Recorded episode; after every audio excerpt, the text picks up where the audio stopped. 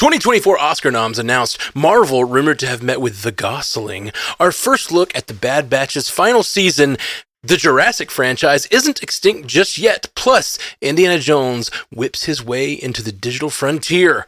All of that and more on this week's Multiverse News.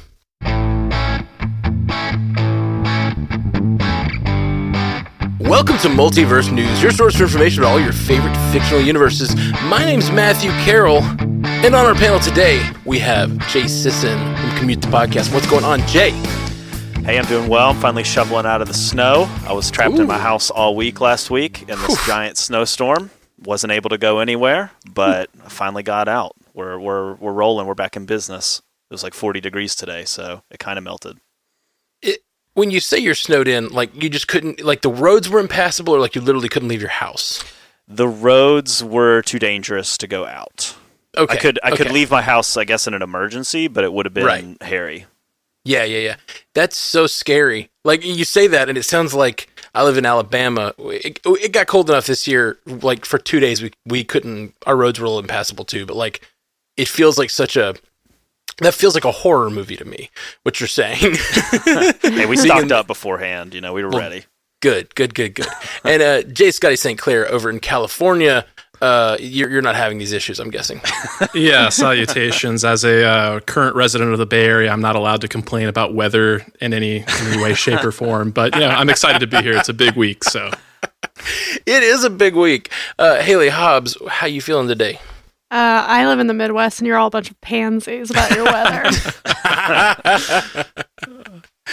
Uh, okay, superior. I see that. yeah, I see that. You're feeling superior. Uh, yeah, we got a big week in news, so we're going to dive right in because uh, it's going to be it's just a, a thick, thick news week. ooh, so thick. Juicy. All right, you're making it weird. Making it weird. Calm down. Um, Tuesday morning saw the announcement of the 96th Academy Award nominees presented by Zazie Beetz and Jack Quaid. Oppenheimer leads the race with 13 nominations, closely followed by Poor Things with 11 nominations. Killers of the Flower Moon received 10 nominations, and Martin Scorsese at 81 became the oldest directing nominee in Oscar history. Barbenheimer's other half, Barbie, earned eight nominations, including Best Picture, but director Greta Gerwig was notably excluded from the director category. Alongside Barbie, Anatomy of a Fall and Past Lives were also Best Picture nominations from female directors, setting another Oscar record. American Fiction, The Holdovers, Maestro, and The Zone of Interest round out the rest of the Best Picture noms. What do you guys think of these Academy Award nominations? 2023, Hollywood really came out with uh, a hot barrel from that post COVID slump, and we got all of these amazing movies. And it makes the Mm. Oscars this year extremely contentious, but like in the best way because you have all of this this awesome material to go through if you're if that's your thing. And um, uh, the I will address the elephant in the room about the snubs from for Greta Gerwig and for Margot Robbie on Barbie. It's definitely um, it's definitely a miss. It definitely just shines more of a spotlight on everything that movie was about and is kind of disturbing and has seen a lot of backlash today when those uh when that all came out today. So it's really unfortunate and um hopefully you know, hopefully we move forward and we do better next year. It is what it is this year, unfortunately. But uh, that being said, we still have lots of really awesome films to review this year and to look at and to see the different range of styles that has come through is also really cool. Everything from Barbie to Oppenheimer. I mean, it's the Barbenheimer. There's and then there's everything in between. And so um, I've had a great time watching a lot of these movies. I've got a few more to get under my belt, but I'm excited to see who really ends up on the top on all these categories because I think everything is just super neck and neck with every single nomination this year. Mm-hmm. The Barbie thing, I'm kind of hung up on that too. Like, I I think the optics of it are bad. That you are, it, it's nominated for Best Picture, right? And it's you've got a nomination for America Ferrera for Best Supporting Actress. The the not nominating Margot Robbie for Best Actress is it doesn't make a lot of sense. But what makes even less sense is the missing of Greta Gerwig for best director. Like that Mm-hmm. seems insane. Like that seemed like a shoe in. Uh, if you looked at any predictions that came out before the nominations happened, they would have had both of those uh, nominations as part of it. Uh, and so that was it was shocking, really. I mean, and that dominated the conversation. It wasn't the the top trending topics today were Oppenheimer because of all the nominations, and then Barbie, but it was all negative. It was like, what are we doing here? You know, like this was the most successful movie of the year. Uh, it was. It, like you said, Haley, it kind of made some certain points that are highlighted in a way uh, by some of these lack of nominations. And I think I, I I wonder, and I don't have an answer to this question, but I wonder why it is. Like, I wonder what the I wonder what the driving factor behind that is. Like, is it just that people in Hollywood are old and they see a movie and they think, ah, it's just the toy movie? Or is it that they're Hollywood's afraid to reward success, which sometimes they are, like the high grossing movies, a lot of times they don't. They, they do get snubbed at the Oscars. There's a lot of examples of that over the years. Or is it just the fact that like Barbenheimer happened and people thought, well, wait, you went and saw Barbie instead of Oppenheimer, and then they turned it around in the Academy Awards season and said, well, we're going to flip it kind of back the other way and have the awards go more this way instead of that way. I don't know. Like I said, I don't have an answer to that question, but I do wonder like what is the root of that? Like, what is the root? Uh, because that was an intentional snub. It felt like, and so like, what's the driving factor there?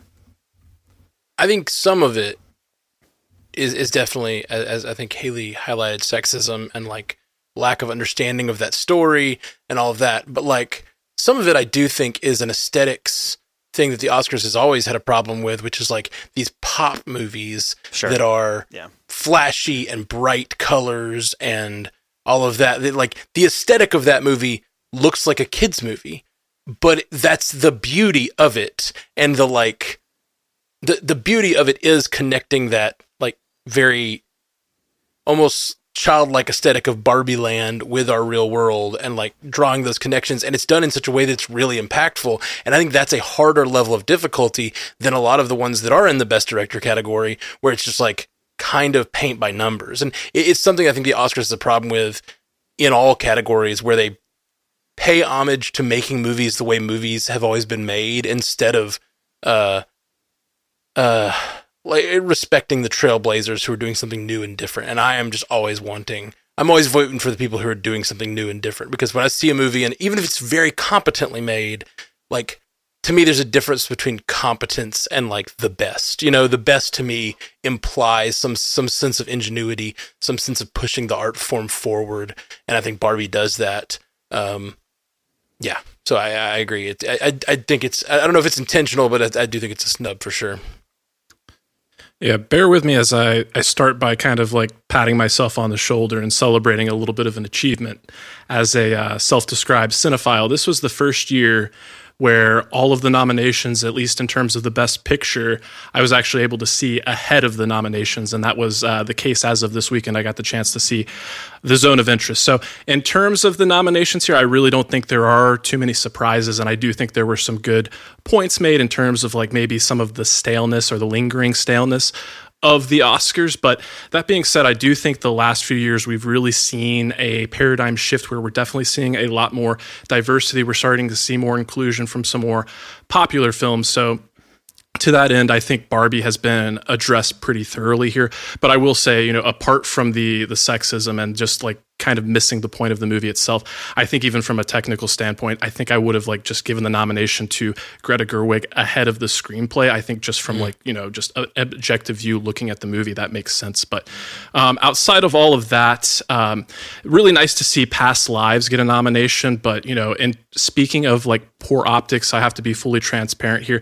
As as much as we've seen, um, you know, nice and positive trends in the Oscar space, I do kind of worry thinking about last year with A24 and everything everywhere all at once kind of sweeping the Oscars. The fact that this is an A24 release uh, featuring Asian leads, like I am a little worried that that may hurt its chances, and it, I don't really see it taking home any awards. Uh, I hate that that's the case, but I just have to be honest. Uh, but that being said, I, I'm absolutely delighted that it got a nomination. Uh, apart from all that, I will say that the best supporting actor category is absolutely stacked. Uh, Robert Downey Jr. It might be his award to take, but Sterling K. Brown is definitely going to give him a run for his money. And it's it's an absolute crazy year when I say that Robert De Niro is kind of the weak link here, and that's no no slack or shame towards him at all because his performance was awesome. But that's just how stacked that category is this year. Yeah, I think Robert Downey Jr., I think he's going to take that because ultimately, and I think there's a wider conversation there about how do you choose who wins these awards? And a lot of times you're giving the award to someone not just for the work that they've done for what they've nominated been nominated for, but you're giving them a career award, right? So mm-hmm. like you think about somebody like Robert Downey Jr., winning this award isn't just for his you know, as much as they want to say like, well, it's just for his performance in Oppenheimer, it's not. It's for his career, right? It's mm-hmm. for the mm-hmm. turnaround in his career, the story that he is in Hollywood. All you know, he's not going to get nominated for like a Marvel thing, right? So it's like by kind of bringing him into the conversation with that in this movie, you're kind of giving him that award for his entire body of work in a way, kind of in the background. And to mm. me, that's what's sort of happening with Nolan a little bit here too. Uh, he will win that Best Director, uh, um, the the Best Director category, like. A, uh, just like hundred percent, like he's deservedly so. Deservedly and, and so. so. Yeah, and I think a lot of that is because again, it's like his impact on cinema is huge. And Oppenheimer is a huge chapter of that, obviously. But when you're giving him that award, it's like you're sort of saying all of that at the same time. Um, and I, and I think just from the from the ground up, not even past that, like I think he, I think Oppenheimer will win Best Picture. Um, I, I, think just kind of looking at, at this, and and I think by the time that that night is done, you've probably got like Best Actors, probably a two horse race between. Um, uh, between Cillian Murphy and Paul Giamatti, I would say probably, um, and he's probably taken Best Director. They're probably taking Best Picture. Like it's going to clean up at the at the Oscars. I think by the time we get to the end of that night. I'll shine some more light back on the ladies because I think the best actress in a supporting role is really challenging. Other, I don't think Emily Blunt is in the race for this, but Danielle Brooks delivered an incredibly powerful performance in The Color Purple.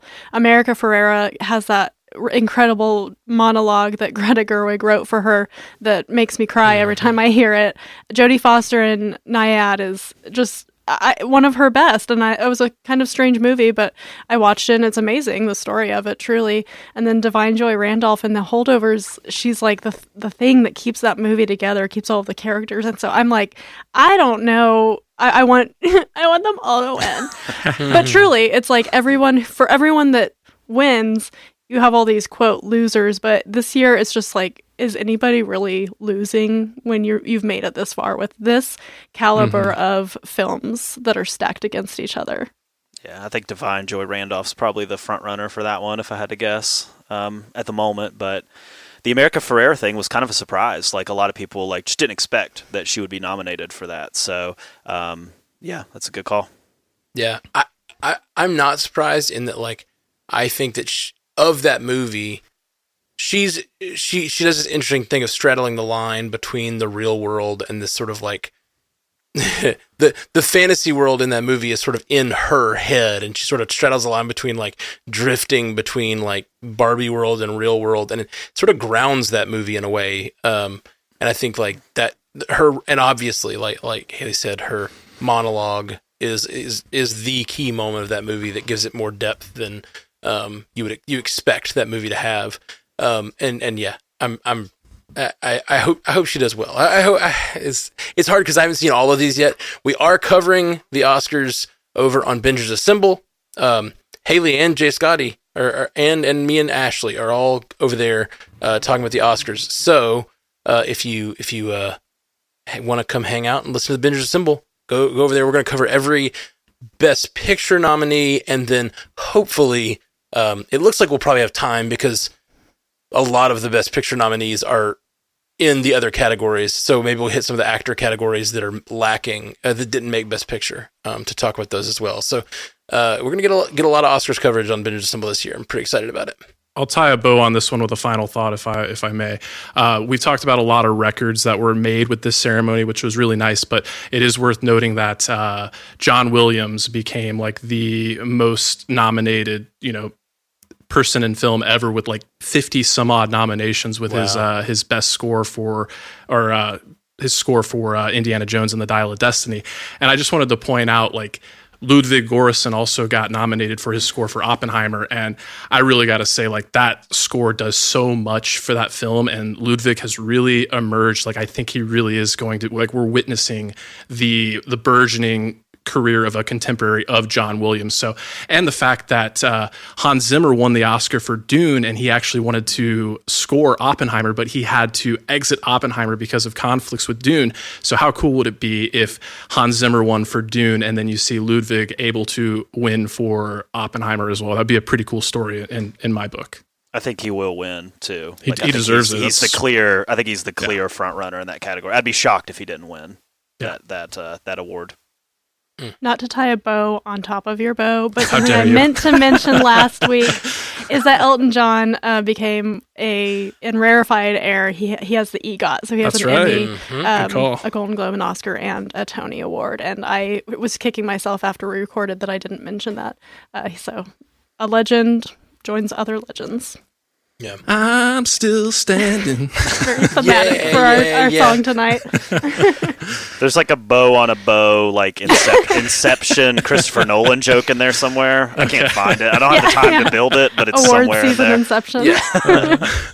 to continue Bowception, I just wanted to say I really liked what um, Haley said at the very beginning of this, uh, talking about COVID, and this year does seem really stacked and very stacked in a way that's like very uh, varied. Sorry, that's a weird hard thing to say. Very varied. Um, but uh, the and I, I I I always say this when there's these long strikes or there's these long. Um, I think people have pent up creative energy that they need to expend, and and and COVID, and then the strikes, and these things that like happen. I think when you come out of those, a lot of times you end up with this sort of creative uh, time because people are ready to not only um, ready to like tell the story they've been holding back on or they haven't been able to tell, but also um, some people realize their careers are shorter than they thought. You know, they, they realize, oh, I just lost two years of my career. It's time to come do some things that I'm really passionate about. And people uh, put out great uh, great art in these times. I think so. I think this year is a really a representation of that. So it's a good. I like that point a lot. Uh, uh Got to continue the bowception here. We got Jessica Mai in the chat letting us know that the last time Downey lost Best Actor was to Heath Ledger. Oh. Oh wow. Yeah, good call. Mm. Thanks, Jess. Okay. We're slapping a big old rumor disclaimer on this next one. But Ryan Gosling has reportedly met with Marvel Studios' Kevin Feige to discuss p- potential roles in the Marvel Cinematic Universe, with one of the rumored characters being Nova. While it's still uncertain if official talks are underway, uh, Gosling recently departed from his long attached Wolfman project with Universal and Blumhouse, raising speculation about a possible Marvel connection. Do we think there's a validity to this latest rumor, or is the internet living in la la land? If true, where do we see Gosling's Kenergy uh, being best utilized by the MCU? I mean, you can give Ryan Gosling anything to do, I think, and he'll do it well. I think he's proven that uh, in his roles over the past handful of years. And this makes all the sense in the world. I mean, he's a huge star. Uh, you want to bring new faces in as you've had your stars sort of depart the MCU uh, at, towards the end of the long uh, Infinity Saga, you need to bring in new faces of the of the Marvel Cinematic Universe. So, bringing someone in of the caliber of Ryan Gosling makes sense to say like, hey, what what? And sometimes Marvel will do this. They'll just be like, what role do you want to play? Like, we have a few roles here. We're going to pitch some of them to you, and then you tell us where you think you fit. Uh, and I think that that does make sense. I do love the idea of Nova in the MCU. I think there's a lot of uh, we've already had that character in a way teased with Xandar and with the Nova Corps, and so the pieces are there. You could uh, foreseeably see a movie where you even talk maybe Josh Brolin into coming back as Thanos, and you go back and you tell that story of the rise of that character. Right, it seems like we're kind of getting far enough away from that to where if you brought that character back, uh, it would be more impactful, right? You know, people haven't seen Avengers Endgame for a little while. They haven't seen Thanos for a little while. So you bring him back, you do the thing, you tell the rise, of, you get that kind of almost it sounds weird to say nostalgia, but we're getting to that point, right? Where like we saw these movies a while ago, uh, and so to bring that character back in a way and and uh, tell a new story with a new hero that you're bringing into the modern uh, world or modern MCU, uh, I think would be really cool and really interesting. But ultimately, zooming out on it, I think um, Ryan Gosling makes sense if they can. Uh, he's a busy man, but if they can get him into the MCU in some way, even if it's in kind of like the Christian Bale kind of what he did, where he popped in for a movie and then he was gone, um, I think that's it's a home run. Mm-hmm. I always think of Ryan Gosling as huge of a star in Hollywood as he is. He kind of likes to fly under the radar like personally. Um, if you watch his interviews, he's he's kind of reserved. You know what I mean? He's a little reserved, and and I would just wonder if the MCU is too big for him. And like that seems stupid, as he was in the highest grossing movie last year, but he had to really think about that, and only in a very true artistic moment did he say to Greta Gerwig, "Yes, I'll do it." After seeing his kid's Ken doll in the ground next to the lemon, uh, which is amazing. But I just I wonder if it's too big of a franchise for him, even though he's been in huge films and he will probably continue to be. I just don't know if I see him at that like Robert Downey Jr. level of wanting to do that press and the stuff that the MCU machine requires. Not saying I wouldn't want him in it because I absolutely would. It's just kind of my feeling on him as an actor. Hmm. I'm all for it. I, I, I know, I know uh, it seems to be uh, pretty ubiquitous so far. I, I, I just all for it. I think he's awesome. I love him in a lot of movies. Um, and he kind of, I always, I'm always surprised by how much I love him. Like I, I, I think of, I think there's this like the Notebook still sort of like oh, in my head of he's sort of this like Classic. took my take. sorry, sorry. That's okay. He, he has this sort of like you know romantic comedy guy, uh, romance guy, and he's sort of still I think working to build up himself in other people's minds.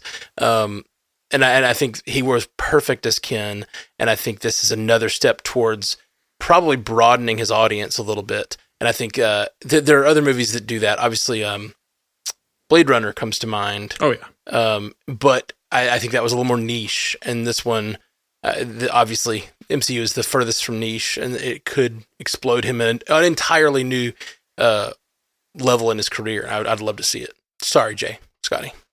That's okay. I've had a massive man crush on Ryan Gosling since I saw him in The Notebook. So mm-hmm. if you're a bird, I'm a bird. So that being said, whatever Ryan Gosling wants to do, like I, am on board for. Uh, I will say Nova doesn't excite me all that much. I am familiar with the the comics character, and I know the the character serves a purpose, and you know is is has become more and more of a household name. But I kind of lean to what you brought up, Haley, where if he could like you know step into a role similar like something Christian Bale did, because I think you you look at Ryan Gosling's filmography, and I have to imagine like coming off of what he did with Ken, that's why these Marvel conversations are really, really kind of you know starting to dominate the conversation. But yeah, you you look at his filmography, like something I think of like, you know, you Matt, you brought up Blade Runner 2049, but I look back to like a movie like Drive, which came out in 2015, mm. where he's really dark, kind of like this silent, troubled uh, protagonist. And like thinking about that, I know uh, you know, Marvel is actively trying to cast the Fantastic Four and is Doom too big for Ryan Gosling, maybe, but that's just kind of where my mind goes. I'm Ooh. really hoping that this Nova talk is just kind of pomp and bluster, and the real conversation is for something a little more meaty and substantial because he's got the chops for it. Ooh, he has the chops, but him as a villain he's just so darn charming, which is great. Can be That's great. what you need for Doom. For, I, I, well, yeah, yeah. You're, you're, not wrong. You're not wrong. And I, I, I'm I'm thinking about it. But I I also think of him as having a very similar energy to people, like the the the way he can be comedic but still have heart behind it. Reminds me of people like Chris Pratt and where he fits. Obviously, he's a little more comedic, um, but like I. I just see him as a, as a different vibe, but like, yeah, I'd I'd love to see him stretch and do different things. I haven't seen Blade Runner twenty forty nine. I have seen Drive, and he is awesome in that watch um, Murder by Numbers, which is the first thing I ever saw him in, and talk about Dark. oh yeah, oh yeah. Just since we're all naming movies, my favorite uh, of his is Crazy Stupid Love. He's he's love him in that movie. So good. I will say I'll throw a hat in the ring for a Nova. If it's not Ryan Gosling, I think um, Austin Butler would be a great writer. Yeah, mm. I like love that. Austin Butler. Awesome. Okay, The Hollywood Reporter broke the news that Universal is developing a new installment in the Jurassic World franchise. David Koepp, known for adapting the original 1993 Jurassic Park and its 1997 sequel, is set to return to the franchise to write the screenplay, with Steven Spielberg executive producing. The film reportedly aims to introduce a fresh storyline, potentially launching a new era for the franchise. While there's no word about whether or not previous stars such as Chris Pratt and Bryce Dallas Howard will return, are we ourselves ready to revisit the shores of Isla Nublar? Okay, say it with me, everyone. Dino DNA. Come on, guys. We So many rehearsed lines. This. We How do we this. know? Come on. no, uh, I'm a I'm a huge Jurassic Park uh, fan. Uh, it's it's one of those franchises that's a little bittersweet because as much as I love it, I totally acknowledge that there really hasn't been a 100% good movie since the first one. They all have problems, and while you know I, I can make some exceptions for Jurassic World and Jurassic World Fallen Kingdom, Jurassic World Dominion just really didn't do it for me. I haven't seen it since I saw it in the theaters, and I, I think you know my disappointment in it is a big reason why. So uh, i will always you know have room in my heart for the jurassic franchise. You know my knee-jerk reaction was like do i want this? Is it too soon? I i do think they could still benefit from taking a little bit more time but we really don't have very many details. There's not even a filmmaker attached to this one. We just know that David Koepp is coming back, which I think is great. You know, he he really built a career for himself in the early '90s, like working on a, a bunch of iconic films. So uh, all of this, you know, sounds pretty good to me. I'll, I'll kind of reserve a little bit more judgment till we start to see who's attached as far as director goes, and then um, if we're going to get entirely new cast members or have some of the alumni return. So we shall see. Life finds a way. Something else the article mentioned was that they are so far along on the script that they're talking about potentially trying to put this out in 2025 which Wow. means that they got to be like done with the script if like you're because you wow. got to think like a Jurassic Park movie I mean you need a lot of VFX work like you don't even have a cast yet you don't even have a director yet like if that's your target first of all that's late 2025 but also like you are um you are I mean that's ambitious, right? Like you're looking down and saying like we're ready to go. We got this script all all uh, all completed. So, I mean they must have been hard at work on it for a long time. Um, but that means that clearly they've had a vision for this project for a little bit longer than maybe we realize. Yeah, that's wild. It's interesting when all last year we were talking about franchise films and how we think they might be dying and people aren't that interested in them, that they're going back to the well on one of the most iconic franchises in the world. It makes sense from, you know, like a business standpoint. If you've got Steven Spielberg attached, then you're probably going to have a pretty all right movie. He doesn't, you know, he doesn't generally put crap out. So it's like I'm I'm excited for it if it really is a fresh storyline because I do love the Jurassic you know, cinematic universe, I guess is what we would be calling it. um, yeah, we'll see. We'll see. Our franchise is truly dead or not? Doesn't look like it. It doesn't look like it, they will let them die. I, I don't think franchise will ever die because as long as they, I- I, I think that just certain franchises ebb and flow, and I think you know, I think the, the Jurassic World franchise, like the the next, I think it's a good time for a refresh because I think that last movie was really cool to bring in the old uh, actors from the original Jurassic Park and everything, but this uh, moving forward, I think is the right move. Like start something new, tell us a new story set in this world. And I, you know, we, we've talked about it because we, we covered it on Bingers Assemble uh, years ago. And like, I just want to see smaller stories set in this world. Like, I, it doesn't always have to be uh, the big park or whatever. There's just, at this point, especially in where the story has gone, like, there's so many stories opened up. So I'm excited to see it. Jay, are your kids are, are they Jurassic fans? Are they old enough for that yet? I think that my kids who are very scared of things would probably not do well watching Okay. Jurassic Park at I- I- the current yeah. age that they're at. Sure, Uh, sure. But uh, in a few years, I think we could get there. But yeah, right now, uh, that's uh, you know, I don't want to do to them what was done to me watching that toilet, watching the toilet scene. You know, whenever Yeah. I was like five and being scarred. Never go to a porta potty again. That's, I still quote that all the time. When you got to go, you got to go. But uh, the reason I asked that is just because I, I was thinking about as we were all discussing it. I think you can't discount like the the merchandising around this franchise. Kids love dinosaurs. I remember how much Yeah. I loved dinosaurs when I was a kid and how fascinated I was and how much I wanted the toys. So yeah, it's it's it's going to be one of those perennial franchises that just you know persists. Kids were having dinosaur phases long before Jurassic Park. I know that. well, yeah, you know, I'm saying like, Jurassic Park just you know open Pandora's Oh. box. yeah, yeah, yeah, yeah. No, I, I wasn't saying you didn't know that. I'm just saying like that's the thing. It's like it's like a it's like a it's it's a thing. It's a weird thing that like whatever five through eight year olds just like love dinosaurs. Yeah. fascinated that these used to be walking around the earth, and Mhm. and, and so I yeah I think this this thing has legs as long as they'll keep uh, as long as they refresh it and make it interesting. My kids had like an existential crisis on the way to kindergarten the other day because they asked me like about the meteor that killed the dinosaurs and they were like, "Well, when did it hit the earth and how did that even work? Like how did it kill everything?" And so I like tried to explain it in a kid-friendly way and then I could hear the gears working in their brain and they were like, "But what if that happens to us? like what's stopping the meteor from hitting us now?" I'm like, "Well, Nothing. you know, um Bruce okay, Willis we're Ben here. Get out. Welcome to existential crisis. It's like you're too young for this. Drop them off at school. This existential crisis is their teacher's problem.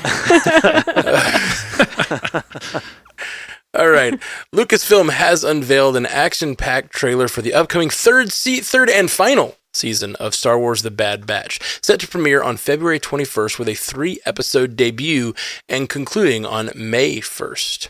The trailer teased the Batch's challenging quest to reunite with Omega, navigating threats from the Empire and seeking unexpected allies. The voice cast includes D. Bradley Baker, Jimmy Simpson, and Wanda Sykes. And titles for all 15 episodes were revealed, which are already fueling fan speculation and anticipation. How did this first look at Clone Force 99's final mission land with us? I have loved The Bad Batch. I love that it focuses simply on this team of, you know, clones that were not quite regulation. And so um, they still bring in some of the wider Star Wars universe, but they, they mostly focus on this team. And it looks like this last season is going to be still mostly that. They're trying to find their sister, Omega, who's been taken by the Empire. Um, there was a huge, huge character reveal at the end of the trailer, which I won't say on here just in case some people uh, don't want to know, but it's a Thank Clone you. Wars character. And because they they showed that character, I'm like, who else is going to be in this show in this season? like, it's so exciting as a Star Wars fan, especially if you love the animation stuff, to see those characters come into these other properties. Um, I am really jazzed for this, even though our our tech is gone, but maybe he's not. Don't give me hope. Don't do that. Uh, yeah, I, I echo all those sentiments. It's just really nice. Uh, you know, as a, as a Star Wars fan, I'm a little bit of an anomaly because I'm a Star Wars fan and I'm an animation fan, but I have committed the the big sin of not seeing uh, Clone Wars in its entirety, and it's on the list. It is on the list, but it's just been really nice to like have this smaller story where I was able to watch, you know, the the four episodes of the final season of the Clone Wars, and then and then watch this show and just kind of like, you know, be on this journey with this ragtag crew of soldiers and brothers that I've really become endeared to. So I, I like, you know, having a, a smaller story that has an end in sight. And it seems like the stakes are really going to be raised um, in this final season. And I, I think that makes sense. Like this has been one of those shows where um, it really has done a good job of kind of towing that line for being entertaining for adult audiences, but also being kid friendly. And I, I think as, you know, they know some of their audience has matured through these, these three years, I think they're ready to take it to that next level and kind of um, take it to the dark place that the galaxy really is at this point in the, in the saga. Are we going to see these characters make the jump to live action, you think? Like, I think uh, as we're seeing the development of Ahsoka and that corner of the universe, we know Ahsoka's getting a season two. We know that these characters are tied to Ahsoka through the Clone Wars connections. And I, I do wonder, and Haley, you mentioned the character reveal. Like, I I do wonder if that type of stuff is setting up for these characters to make some sort of debut in live action as we move into the Filoni movies and the Filoni series and all of that type of stuff. I think it's a double edged sword. Some people love seeing them go from animation to live action, like moi. And some people are like, eh, I don't really like this transition when I loved these characters in their animated form. And Yeah. I don't like seeing a human being try to encapsulate what I love about them in this media. So it's it's a little bit divisive. I think you could see a few, but I think all is definitely not going to happen. Hmm. Temuera Morrison's just like, call me up, give me all that money, just scan my hmm. likeness and pay me a gajillion dollars, and you can use me as many times as you want. Spoilers: the character was Jar Jar. And you were right all along. He was a Sith. Darth Jar Jar, right? Yeah. don't like lose our listeners. The first gameplay trailer for Indiana Jones and the Great Circle debuted during the Xbox Developer Direct 2024 event on January 18th. Wolfenstein series developer Machine Games is set to release the highly anticipated Xbox Series X game in 2024, which features an original story set between the movies Raiders of the Lost Ark and The Last Crusade. The gameplay showcased immersive action, intriguing puzzles, and iconic Nazi punching, all from an unexpected first person perspective. Developed in collaboration with Lucasfilm Games and under the executive production of Todd Howard of Fallout and Elder Scrolls fame, the game will be exclusive to Xbox Series X and PC. Video game adaptations have been all the rage recently. Will the reverse approach work for the indie franchise or does it belong in a museum? Uh, Yeah, I found this story to be pretty intriguing because uh, I've been on record kind of talking about how I was an Xbox gamer for generations, and it's only been with this generation that I finally made the transition to PlayStation.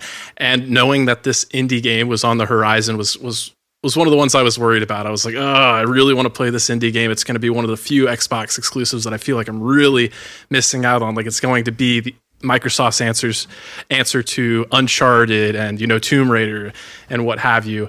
And then they dropped this trailer, and the second I saw it was first person, I was like, ah.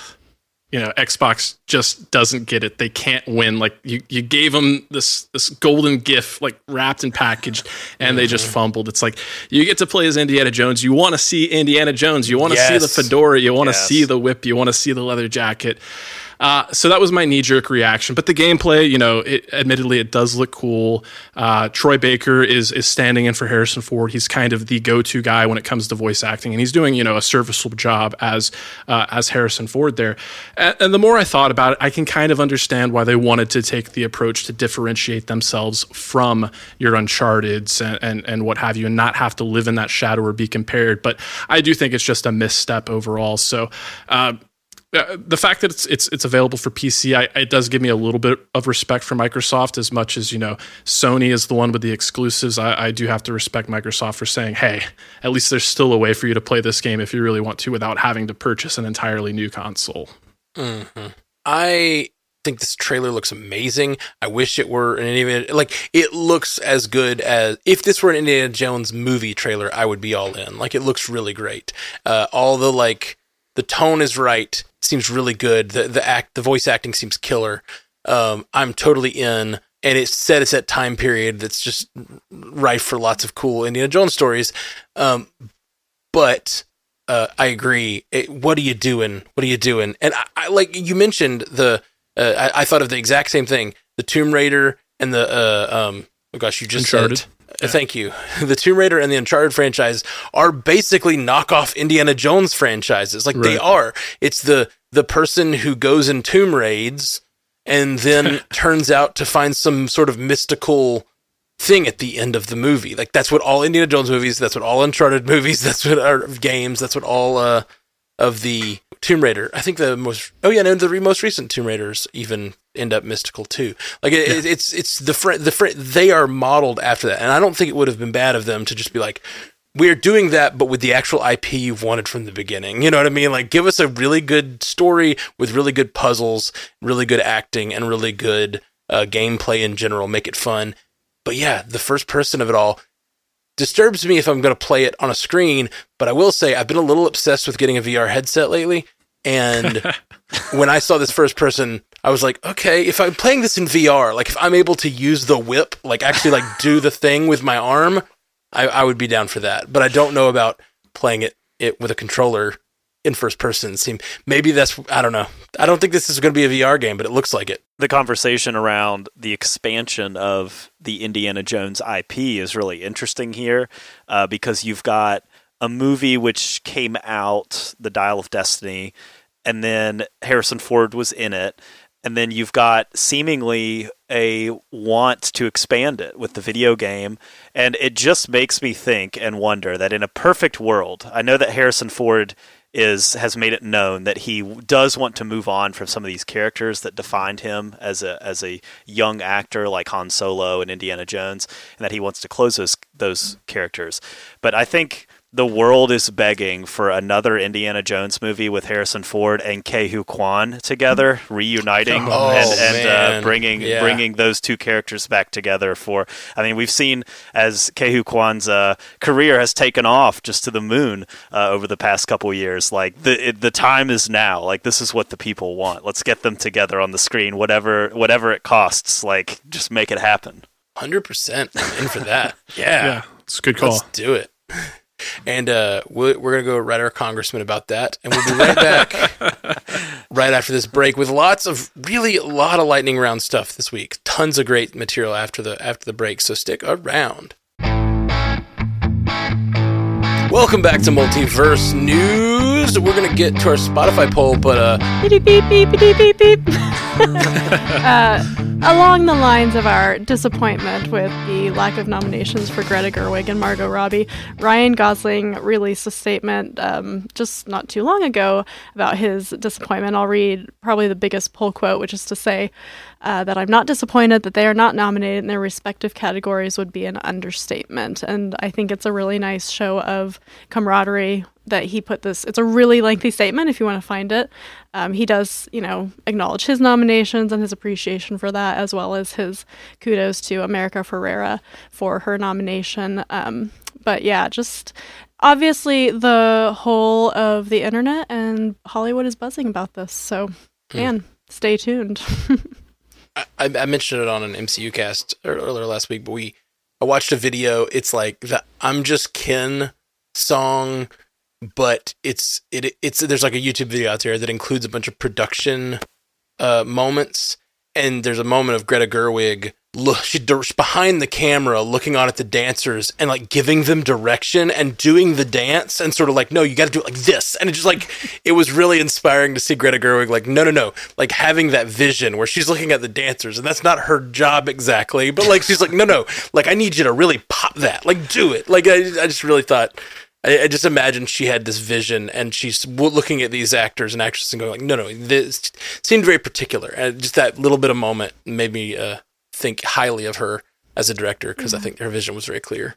It looks like America Ferrera also has kind of made a statement, and I'll speak to what you're saying about Greta. She said, Greta has done just about everything that a director could do to deserve it, creating this world and taking something that didn't have inherent value to most people and making it a global phenomenon.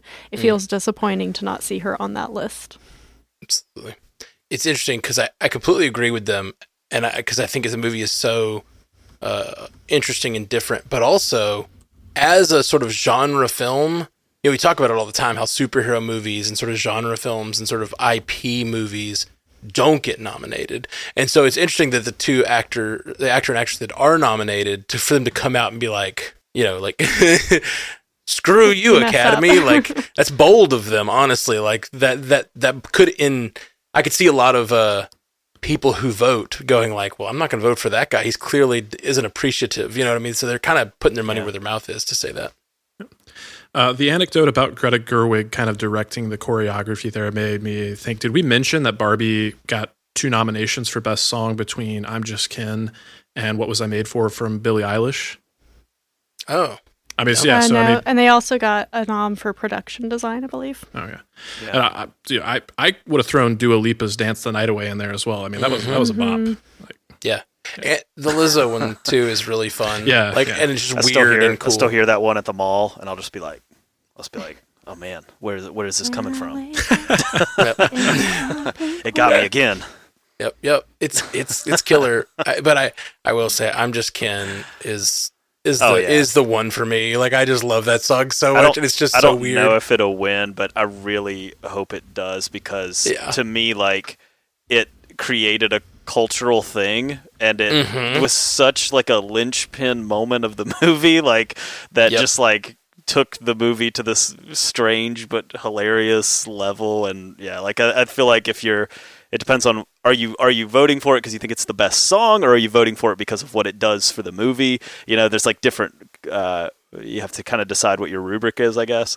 But Yeah. uh, yeah, I really like that being in there. I think uh, for for me, uh, I think it does the most for a movie that it's in. I guess I'll say. 100%. I'll say. I think it was it was either Mark Ronson or Gosling talking about this song, and he, he was saying that like it was just really bold of Greta Gerwig to be like, we're gonna put an 11 minute song in the middle that has like like a sh- like a guitar shredding dance break in the middle of like It's so like Rodgers and Hammerstein. That's what they used to do in their musicals. They have these like 15 minute ballet breaks in the middle of their musicals. And that's like exactly what this was. Dream sequence is amazing. A hundred percent, and it's so good. Uh, yeah, it it really elevates the movie in a huge way. And yeah, Greta Gerwig making that decision is amazing. to like, they, like giving a, a, a, a musician like, hey, we need this song and it needs to do this, and they're like, okay, bring it back, and it's like it's eleven minutes long, and there's this huge instrumental break in the middle with no words, and they're, they're just dancing. It's like it is such a far out thing to do. It's so good. Love it. Okay, and before uh before we get into uh into our Spotify poll and our lightning round, Haley, you want to talk about a giveaway? Yeah, we have a Patreon plug. If you join our Patreon now, um, until I believe I said I'm going to draw names on the 9th, we're doing a kind of Valentine's Funko giveaway. There's a really cute four Funko Valentine heart with some mini pops in it. It's Marvel themed. There's Thor, uh, Carol Danvers, and maybe Hulk, and I can't remember what the other one is. But yeah, join our $4 paid tier for Patreon. You get giveaways like this that are exclusive, some of them to patrons. Sometimes we're going to do a push like this for newbies and those who've already joined. Um, and we do exclusive polls over there. We interact with you. Uh, we think it's worth your $4 a month. Yeah. Um, seriously, guys, it's a huge benefit to the show to support us on Patreon. Um, we're trying to grow this thing, make it bigger every week, and uh, put more work into it. So we appreciate all of your uh, your love and support over there. It's lit, as the kids say. or as they once Back said. in my day, it was just cool. It was absolutely mental. Giving me Saltburn flashbacks. I haven't seen that one. This place is not for you. It's a good movie. Did it get nominated? No. It, it was no nothing. Darn, I almost watched it Not last a week, one. thinking it would get nominated. Nor did May December. in the talk. Oh yeah. Moving on to our Spotify poll this week. Um, our Spotify poll was: Should we eat more Carolina Reapers on the show? Uh, and we had uh, we had three possible choices: yes, no, and just Jay. um, which I, I just yeah I uh, sorry about that Jay. I threw you on the bus a little You bit. know, it's fair. It's totally fair. It's my I, I had forgotten when I looked at I always forget what I had put as the Spotify poll until I look at the doc for next week and I'm like, oh yeah, I did that at three in the morning. Uh, you were sitting there with that reaper in your stomach. You're like, I want somebody else to know what this feels like. yes, like. someone else needs to know. And uh, so we had 49% of you said yes, uh, which is is a Just minority. yes, there, yeah, the just way. yes, just Not yes. me. Just. Fifteen percent said no, but not too far second. Thirty-six percent said just Jay. Do just these people- should eat Carolina Reapers. Do these people like me or do they not like me? Like, I think that's the question. You know, Yeah, is that an don't know, indictment? is that like a we want to see you suffer, or is that like they want to be entertained by or you. is it, Are you not entertained? I uh no, I I, I love it. Uh, good stuff. It was it was a close call though. I f- I feel like we almost had to have Jay eat a Carolina Reaper every week. Um, but Hey, I you know, I thought about Spotify. sending them back. I don't think I'm going to. I'm gonna. I just feel like I'm going to need them at some point. I'm gonna. I'm gonna do some. I'm gonna make some kind of bet, or something's gonna happen, and I'm just gonna Yeah. have to have one handy. Everybody text me your addresses. I'll I'll make sure everybody has a bag. Um, Uh, I, I decline. I'm not saying that in no situation would I n- never eat a Carolina Reaper, but I will absolutely not handle it as well as you did, Matthew Carroll. I will. Yeah. be a- Yeah, that was. I would die. I still can't believe what I saw last week. I mean, I don't know. They, yeah, I don't know. It, maybe I got a dud. Maybe the next one will kill me. Like, can you buy them fresh? See, Because they were thing. dried, right? They were dried, so maybe fresh. They'd be fresh would be worse because you'd have to chew it longer. So like I think, but I chewed mine. Like I really, I tried to get in there. Um, but dried, they're supposed to be really concentrated. So I don't know. I don't know what's worse. I don't know about peppers. I will say, uh, someone posted on Stranded Panda chat. I think the next day after our episode came out, what is a Carolina Reaper? Uh, yeah. which I feel like we maybe should have mentioned at some point, but it is a hot pepper. Uh, and so I ate a hot pepper, and I and they were, that's so funny to me. They like went through the whole episode. What are they talking about? What is he eating right now? Use the Google machine. Use the Google. just machine. wait till you hear about Google. Okay, A we're. whole new world. I'm still standing. Yeah, sorry. Okay. Their song of the night. Sorry. lightning round time. You guys know the rules in the lightning round. Uh, I'm going to read a story. We all are going to claim that story by saying our name, and we are the one that gets to respond to that if we're the first one to claim it. And we get one rebuttal uh, per lightning round. So, and we're going to try to stick to it tonight because we got a lot to cover. You guys ready? Oh yeah, Ready? Ready? All right. A black and white version of Godzilla Minus One is arriving in U.S. theaters for a limited weekly run beginning on January 26th.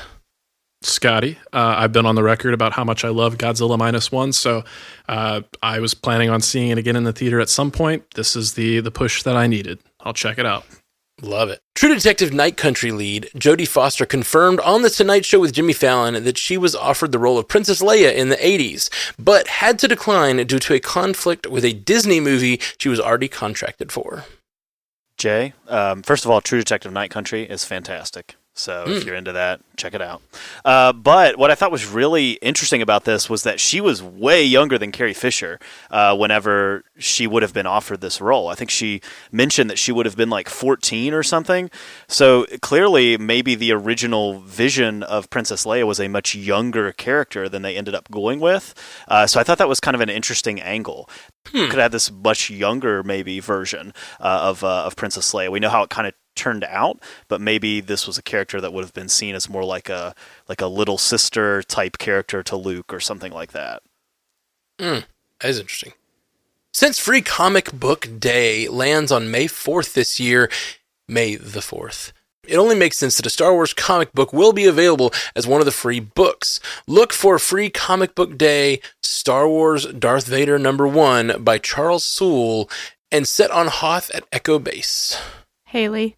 I always like to shine a light on Free Comic Book Day because it's a really cool thing that I know we do in the US. I don't know if it's international, but if you're into comics, uh, you can go to your local store and get all kinds of free books. This is one of them. DC teased theirs, but they didn't release the title, so I'll uh, report back. of it. According to a rumor substantiated by Diz Insider, the DisInsider show, director Guy Ritchie has exited the upcoming Hercules live action adaptation for Disney, citing a busy schedule and desire to focus on other projects. Haley. Scotty, I got heard Haley first. I really liked the Aladdin one. It's the only one I've liked, and so this is kind of a bummer. Mm. Scotty, with a rebuttal, more like Jercules. Uh, no, Hercules is actually quietly. Sorry, Been Sorry. saving it just for that. you said it so stone cold. yeah, yeah. But uh, that that ninety eight uh, or ninety seven Hercules movie is quietly like one of my favorite. You know, uh, later golden age Disney animations. So while I, I the live action adaptations have been kind of hit or miss for me, I was quietly pretty excited for this one. I think uh, Hercules has some really really great music, but uh, I. I also enjoyed Aladdin. It wasn't, you know, perfect for me. I think The Jungle Book has still been the best of the live action adaptations, but Aladdin had a lot of good going for it, especially in terms of the musical numbers. So uh, Guy Ritchie's talented, but if he wasn't 100% in on it and not super excited for it, I, I think this is the best move, and hopefully they can find somebody with that same level of talent and passion. Kate McKinnon and Jermaine Clement have been added to the cast of Jared Hess's live action adaptation of the Minecraft movie at Warner Brothers, joining an ensemble that already features Jason Momoa, Jack Black, and Jennifer Coolidge. Jay, quietly kind of a stacked cast like Mm-hmm. Jason Momoa, Jack Black, Jennifer Coolidge, and uh, now Kate McKinnon. I mean, that's a pretty good cast for a Minecraft movie. This one's gonna probably do like a Super Mario Brothers sort of thing and get all the kids out to the theaters, and we'll be talking about it cracking a billion dollars or something here in a year or so. 100%. Last week, Warner Brothers Discovery initiated the process of listening to pitches from writers for the upcoming Harry Potter series on Max. According to sources, Martha Hillier, Kathleen Jordan, Tom Moran, and Michael Lesslie presented their visions. Additionally, the studio is open to exploring the potential for multiple projects within the new universe alongside the planned mainline series. Scotty. Uh, yeah, my anticipation for this series has not been uh, through the roof by any means, but I have been playing a lot of uh, Hogwarts Legacy lately. So the the kind of final note here about the uh, potential for multiple projects like within the universe, kind of spinning off, like that kind of excites me because like had you asked me before, uh, prior to playing this game, like my uh, you know exposure to the Fantastic Beast franchise uh, didn't really do it for me. I thought it was diminishing t- returns there, but uh, it does seem like the the Wizarding world and the Potterverse still has a lot of uh, you know stories to to and history to pull from. So uh, I will be you know keeping an eye on this one. Marvel Studios is regaining momentum in 2024 with a strong start for its TV shows, shifting focus to Daredevil Born Again after the success of the Echo series. The series, which resumed production this week with a gritty tone, sees the return of key characters like Charlie Cox as Daredevil and Vincent D'Onofrio as Kingpin, along with retooled elements and potential reprisals of roles by Deborah Ann Woll and Elden Henson, as well as Wilson Bethel returning as Bullseye. Matt, yeah, get it. you saw Echo. I like it, Echo was we between Loki, What If, Echo, and like some of the things we're hearing. Like I feel like Marvel's really ramping up for a new like golden age of stuff. Like I'm really really excited. And like if they lean in to the Daredevil and Defenders of it all with this spotlight stuff, and that can cross over to the movies, I think they it's a recipe for real success. I really think that it, it is, and could like win back all these people who are sort of waning in their interest because it's the thing I think at the heart, especially adults who love the MCU. I think a lot of the, the heart of that is the Defenders. Like we all love the movies, but I think the Defenders elevates the entire property. Honestly, um, I love um, Endgame and but but and and all of these things in the MCU. I you know you all know I do, uh, but. I think the Defenders just takes it to a deeper place in many ways and is able to explore the characters in a, in a broader way because of the time we spent with them and the darker, the ability to go darker in an adult series. So I think it could, I think kids are still excited to see an Iron Man and a Spider Man movie. Uh, I think adults are starting to wane a little bit, and I think this could bring that, bring that back into alignment or something. Up next, collaborating once again, Ryan Coogler and Michael B. Jordan are working on a genre film shrouded in secrecy. Information about the project is so limited, it has prompted interested parties and executives to visit the agency representing both Coogler and Jordan to obtain any available details. Scotty. I've really had my ear to the ground and my finger on the pulse for this one. So the, the secrecy and the confidentiality they think they have uh, may not be as uh, you know tight as they think because of the rumblings I'm hearing uh, is that it's a vampire story. So uh, not not confirmed in any way, shape, or form, but I could definitely see that. I think you know Michael B. Jordan uh, as well as as uh, Ryan Coogler, they both have a history of of picking projects that are pretty unique, and I think they always, no matter what genre they play in, they always kind of like um, have a really strong desire to kind of tell a story through the lens of the black experience. So I, I have to imagine like this genre film will be no different. I could definitely see uh, if vampirism does you know pan out in terms of the subject matter. I could definitely see that working within their sensibilities. Interesting. Scooty with the scoop. Maybe we'll see. maybe, maybe. Also, I just like I like that title for you, Scooty with the Scoot. Happy Death Day and Freaky director Christopher Landon is currently dis- in discussions to helm Big Bad, marking his first venture since his departure from Scream 7 in late 2023. Based on a short story from Chandler Baker, the film's narrative revolves around a family facing the threat of werewolves during a night in an isolated farmhouse. Scotty, uh, I don't really know too much about this one. I'm not familiar with the short story Big Bad. Uh, I think you know it's kind of on the nose there in terms of the Big Bad Wolf, though. But Christopher Landon, I love everything that he's done. I was pretty you know disappointed for him when he had to depart the Scream franchise through no action of him of his own. So uh, the fact that he's seemingly landed on his feet and has a project he's pretty excited about makes me excited. Del Rey Publishers is releasing Marvel's new What If book series, starting with a Loki and Valkyrie story on April 2nd and a Scarlet Witch and Spider Man story on July 9th. Both books are available for pre order right now. Haley. Yeah, I've got both of these pre ordered. I really enjoy the what if stuff when it's truly what if something was different, not what if we make up a whole different scenario, which is what what if season two was to me for the most part. So I am excited to read them. What if Jodie Foster was Princess Leia? exactly. Indeed. Double Emmy and Golden Globe winning actress Gillian Anderson has signed up to join the cast of Tron Ares, the third film in the Tron sci fi franchise from Disney. Scotty, uh, yeah, slowly but surely, this uh, third Tron films has third Tron film has really been building a pretty stacked cast. So, uh, no word on who Gillian Anderson will be portraying, but uh, you know, I'm still excited for it.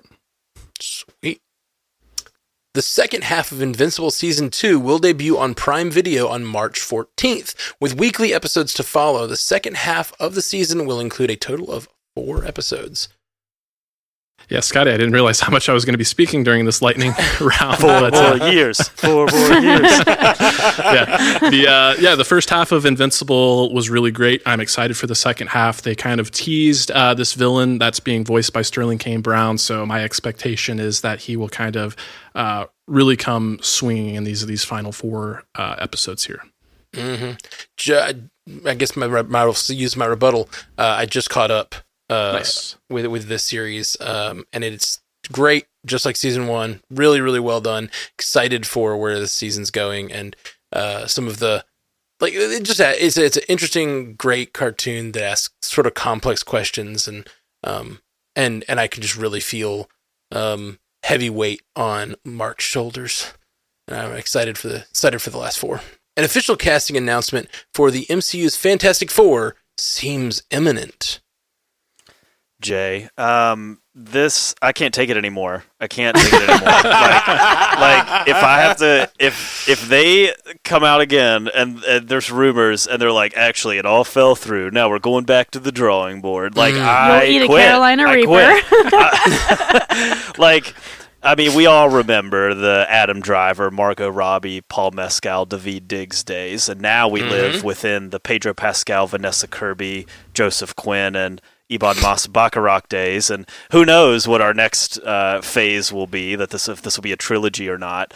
But at some point, um, especially if this movie wants to keep its May 2025 release date, which seems impossible now at this point, uh, they better get to it. So, um, yeah, this is just kind of like a people who are insiders are kind of coming out and saying like look they got this cast. It's locked down. They're ready. They're just it's gonna happen soon. So that probably means like when you're listening to this it was probably announced like two hours after we dropped the episode because it's just kind of Exactly. how things go. Yep. but uh, yeah just like just let's get this done please. I'm, I'm like the speculation of the Fantastic Four casting it's just i feel like there's just like my brain's just melting from my ears at this point like thinking about having to do this all over again from scratch Yeah, a thousand percent. Uh, we're like not even involved in the process. I can't imagine what the like producers or whatever who are trying to get this done are feeling like. whew, I have a Marvel movie. Like, why can't we get this done? oh man. Marvel Studios revealed several images for its upcoming third season of What If in a social media post, thanking fans for watching the animated anthology series' second season in droves. Scotty, Gundams. I saw Gundams. Right? Yeah. What is that about? Yeah. I, d- I don't know. I don't know if they're It's probably Transformers or that Michael B. Jordan is uh, producing that episode. Probably Gundam vampires. John Boyega is set to headline the ex- and executive produce The Book of Eli, a TV series prequel to the 2010 post-apocalyptic action film that starred Denzel Washington in the title role. Boyega will play a younger version of Washington's Eli in the project, and the writer of the original film, Gary Whitta, uh, as well as its directors, the Hughes brothers, will executive produce. Jay, um, the Book of Eli is one of those movies that um, I think has aged well um, and is good and still good and culturally relevant. Um, and I think at the time, it- it's a movie I hadn't thought about for a while until we saw until I saw this announcement. So I thought it was interesting to see that you know, 14 years later, 15 years later, they're talking about making a um, making a prequel uh, to it. So um, so yeah, like, uh, but I'm I'm down for it. Like, I, I like the idea of John Boyega being involved and, and getting to executive produce. Um, I think it, it it encouraged me to want to go back and revisit that movie again. Uh, so yeah, I'm intrigued for sure. Scotty with a rebuttal. The the cynic in me has to imagine that this is somehow inspired by Furiosa. So, like they saw the trailer for Furiosa and said, "Yeah, we want some of that." What's a poca- What's a post-apocalyptic movie we got that we can do a prequel of? Just pull one up. Oh, Book of Eli, let's do it.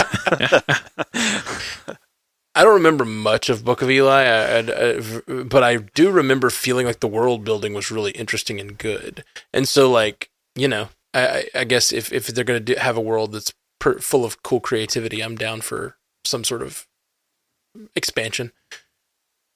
Marvel Comics vampire crossover event Blood Hunt will be released with special red band editions while being called the bloodiest event in Marvel Comics history, according to lead writer Jed MacKay. Haley, if you are a fan of horror comics and really graphic stuff, then I think these will be for you. That's what those red band issues are, and um, they're really hyping up this crossover event, this Blood Hunt. So I'm kind of curious to check it out. hmm Netflix unveiled the full trailer for its live action adaptation of Nickelodeon's animated series Avatar The Last Airbender, showcasing element bending and Fire Nation warfare. All eight hour long episodes are set to premiere on February 22nd. Scotty, uh, less than a month to go. Yip yip. If you know, you know. All right, I love it. Good job, guys. We we we got through that lightning round. It was like two pages long, and I'm proud of us. That was a true lightning round. That was maybe the most guys lightning followed the lightning rules. round that we've ever had. For the most part, I think I had a couple tiny butts in there. Sorry. It started to unravel by the end, but yeah. Yeah, yeah. Toward the other, a couple little. Well, it was mostly me. I'm sorry. I was the one that tried to keep us on. we were all I, guilty. I broke it. Now speak for yourself. Spicy not your- take a seat. It's not your fault. You spaced all the spicy stuff throughout the show, so I was able to simmer down between uh, between segments. Yeah, you, it could have it could have been disaster if you'd pushed them all together into one. Might not have made it. Let's let's let's try let's try to work on building a a J a spicy J fire sometime. Like put all the logs just really just so worked up, Jay. really work them up. If we end up getting a report that the Fantastic Four casting is back to back to scratch, like just I'll put a mic in front of myself and just record. I'll just hit record, and we'll just whatever happens happens. I love it. I don't even want to be here anymore. Well, if if the Fantastic Four casting does drop sooner than later, maybe we'll be able to hop back on and get a quicker an episode in midweek because we have been discussing that since like our first or second episode. Like we've been discussing that a long time now. Really ready to ready to get it settled. Uh, so uh, we'll be back soon, guys. And uh, you know, we, we mentioned the Patreon earlier. If you uh, if you can't uh, help us out by uh, being a patron, or if you can, if you already are a patron, another way you can really help the show is giving us a five star review or giving us a thumbs up in whatever app you're using. I looked at our reviews today. We have 72 reviews, which is awesome. I really am thankful for every one of them. Thank you so much. So many great five star reviews, but there's 2,000 of you listening. Got to pump Come those on. numbers up. Come on, news hounds. Show us that you uh, want the show to like keep going every week and like just throw lots of five star reviews if you can this week. Steal your uh, steal your families, the rest of the phones in your family, and hit five stars in their apps as well. Uh, hey, whatever you got. Don't make do. it weird, but but yeah. Oh, yeah, I won't yeah, say a- those of you that have not left five star reviews aren't classy, ooh, ooh, but the ones that have may be classier. So, fire. spicy scoots too. Um, all right. Well, uh, uh, Jay Sisson, tell people where they can find you online. Yeah, this episode's getting hot. We got to close it off. before Somebody gets burned. um, uh, you can find me at Commute the Podcast, a weekly educational show that comes out on Monday mornings, uh, where me and my co-host Dave uh, go through three interesting things in about 20 minutes. Um, so this week we talked about uh, how easy is it to hire a hitman? Uh, is a coin toss really 50-50? And what happened to all the McDonald's play places? So uh, that's kind of the flavor of what we cover on uh, Commute the Podcast. So come check us out every Monday morning. That sounds awesome. Uh, Jay Scotty, where can they find you online, bud? Animation Deliberations, the podcast that takes action, animation, and cartoons seriously, but not too seriously. So check that out. And as we mentioned on the episode, the awards coverage on Bingers Assemble is currently underway. So check it out. Yeah. And Haley Hobbs, what about you? Uh, aforementioned bingers, and of course on source pages where we read comics and novels as primers for all the geeky TV shows and movies we love. Yeah. And uh, over, over on Marvel Cinematic Universe podcast, we had a really fun episode today that I just really had fun with. So if you if you want to go check that out, we, we were doing a commissioned episode on basically trying to do our best writers' room on what a behind the scene, well, what a Avengers TV cartoon show would be fit in between the movies, and like it was a lot of fun. Just had fun. I always have fun being like creative with Jeff and just bouncing ideas back and forth. So that was a really fun episode. If you get a chance to go check it out, uh, that's the Marvel Cinematic Universe podcast. Um, and we'll be back here on Multiverse News next week, if not sooner. If these uh, Fantastic Fours hold, we might be back sooner. Peace. You stay classy, multiverse.